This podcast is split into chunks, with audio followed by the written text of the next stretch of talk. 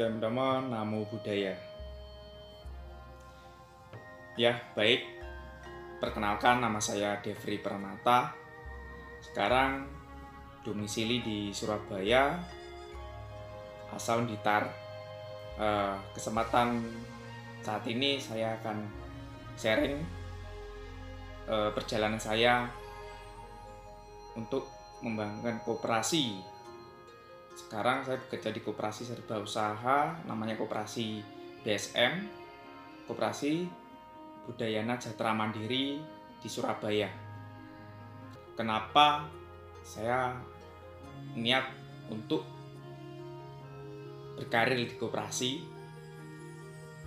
Dulu sejak kuliah, saya melihat kondisi masyarakat sangat membutuhkan namanya wadah. Dalam arti para pelaku UMKM, apalagi usaha yang skala mikro. Karena para UMKM ini butuhnya wadah untuk saling berkolaborasi satu sama lain. Apalagi kondisi sekarang sangat butuhnya namanya komunitas. Nah, di sini koperasilah yang akan menjawab persoalan itu. Nah, dulu berpikir gimana bisa dapat potensi lokal yang ada di daerah-daerah bisa berkolaborasi dengan orang-orang yang di kota. Karena memang asal saya itu dari Blitar, orang daerah, melihat potensi di daerah itu banyak, bisa dikembangkan satu sama lain dari orang yang di kota. Nah, di sini saya berpikir melihat suatu peluang. Jadi percaya belajar di koperasi, namanya Koperasi Maju, waktu itu tahun 2018. Setelah saya lulus kuliah, saya ke Jakarta. Nah, di situ banyak sekali hal yang saya dapat dari pemberdayaan anggota, kegiatan-kegiatannya, terus manajemen sistemnya, sampai gimana tim di koperasi ini solid. Kalau saya sekarang dipercaya untuk memegang di Koperasi BSM di Surabaya. Nah, Koperasi BSM ini dulunya dari komunitas di Umat Budayana Surabaya. Memang tujuannya itu untuk pemberdayaan umat. Lalu koperasi ini berkembang, ada simpanan pinjaman anggota dan ada pengembangan produk, menjualkan produk anggota. Nah, dari tahun 2019 saya kesini, mulailah Koperasi BSM ini untuk umum. Kami memprogramkan koperasi ini bisa dimaksimalkan anggota secara umum. Memang koperasi ini ada misi, di mana koperasi ini bisa mengembangkan satu sama lain dengan potensi yang ada. Apalagi di Surabaya, potensi UMKM itu sangat besar. Untuk Koperasi BSM sendiri, adanya program kerja seperti simpanan, ada simpanan pokok, simpanan wajib, simpanan manasuka.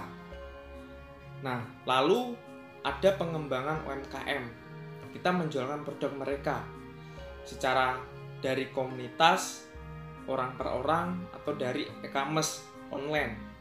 Ya, kita maksimalkan e-commerce itu untuk kita jualkan secara online.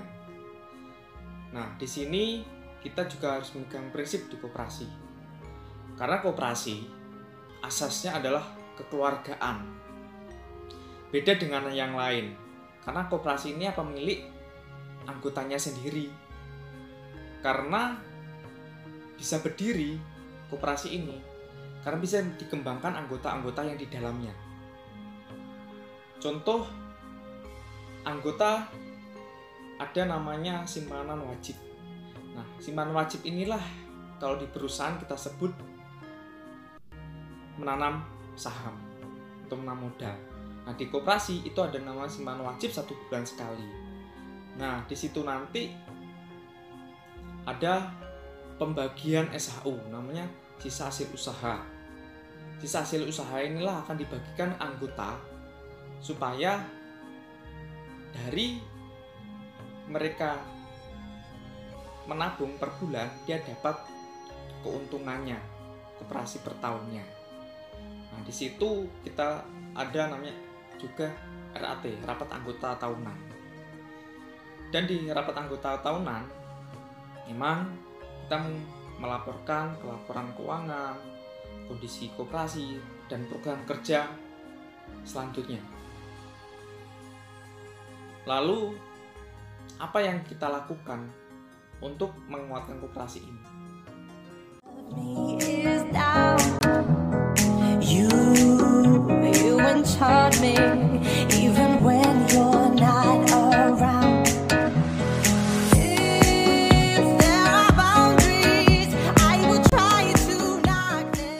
Kita kembali lagi, koperasi akan bisa berkembang maju itu karena orangnya di dalam. Sebagai mana orang ini bisa memberikan kontribusi. Kami megang nilai-nilai peduli, saling berbagi, dan keadilan. Dan koperasi inilah bisa memberikan kontribusi untuk masyarakat. Karena koperasi itu tujuannya untuk menolong dirinya sendiri, saling gotong royong satu sama lain. Koperasi BSM ada beberapa program. Di antaranya ada pendidikan pelatihan. Kita berkolaborasi dengan Koperasi Maju. Terus itu melalui webinar setiap bulan, minimal 1 bulan sekali. Kedua, kita menemukan antar pelaku usaha. Misalnya kita sharing usaha satu sama lain. Ya kayak contohnya, gimana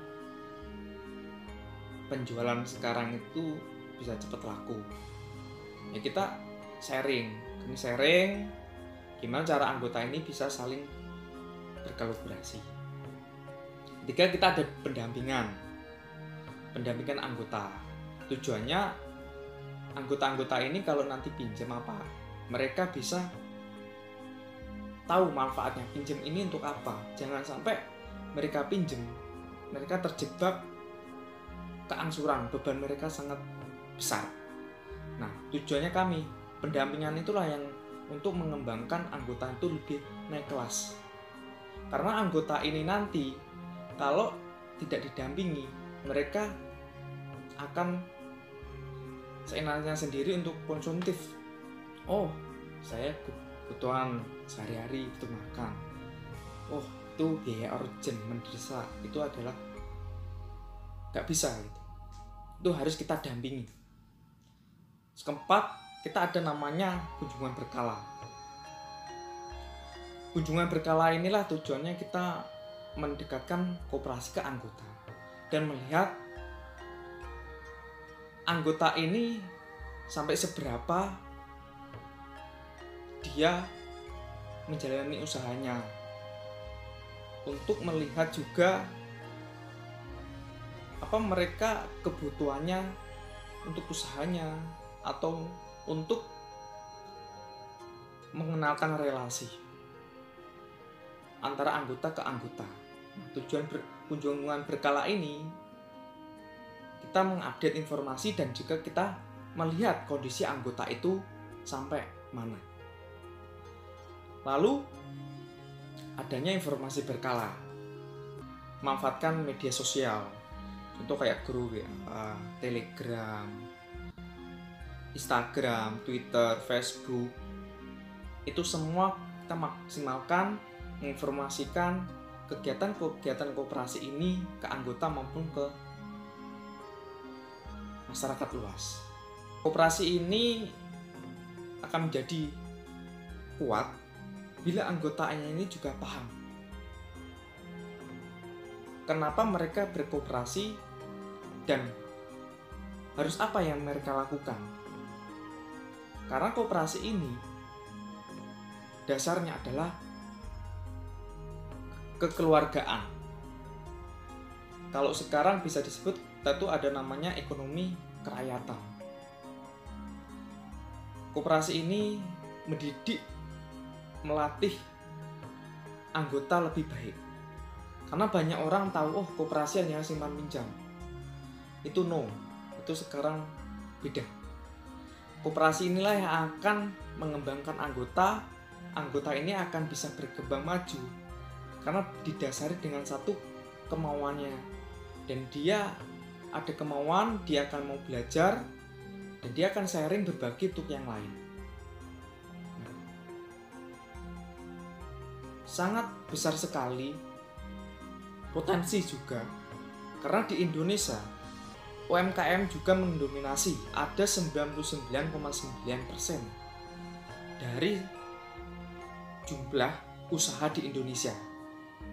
Dan koperasi inilah yang akan bisa mewadahi para pelaku UMKM ini dan juga calon-calon para usaha.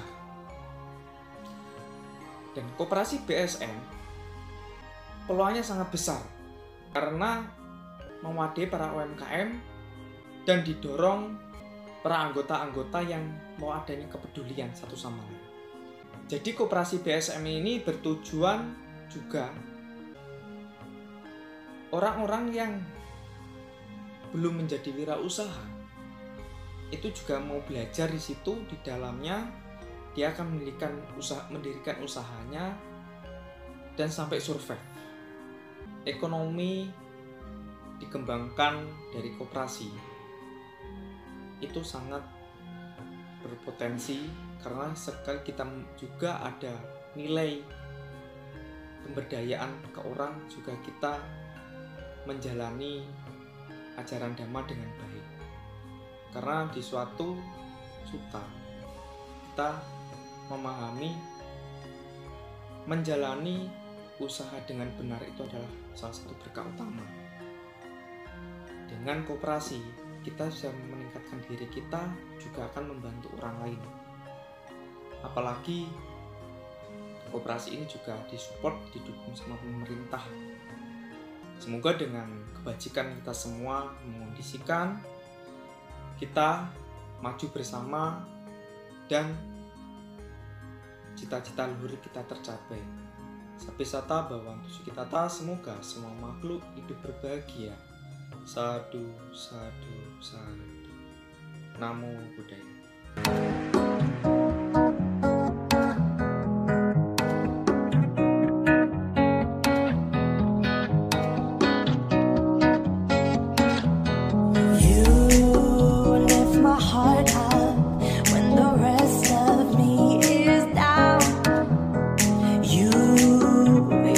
Taught me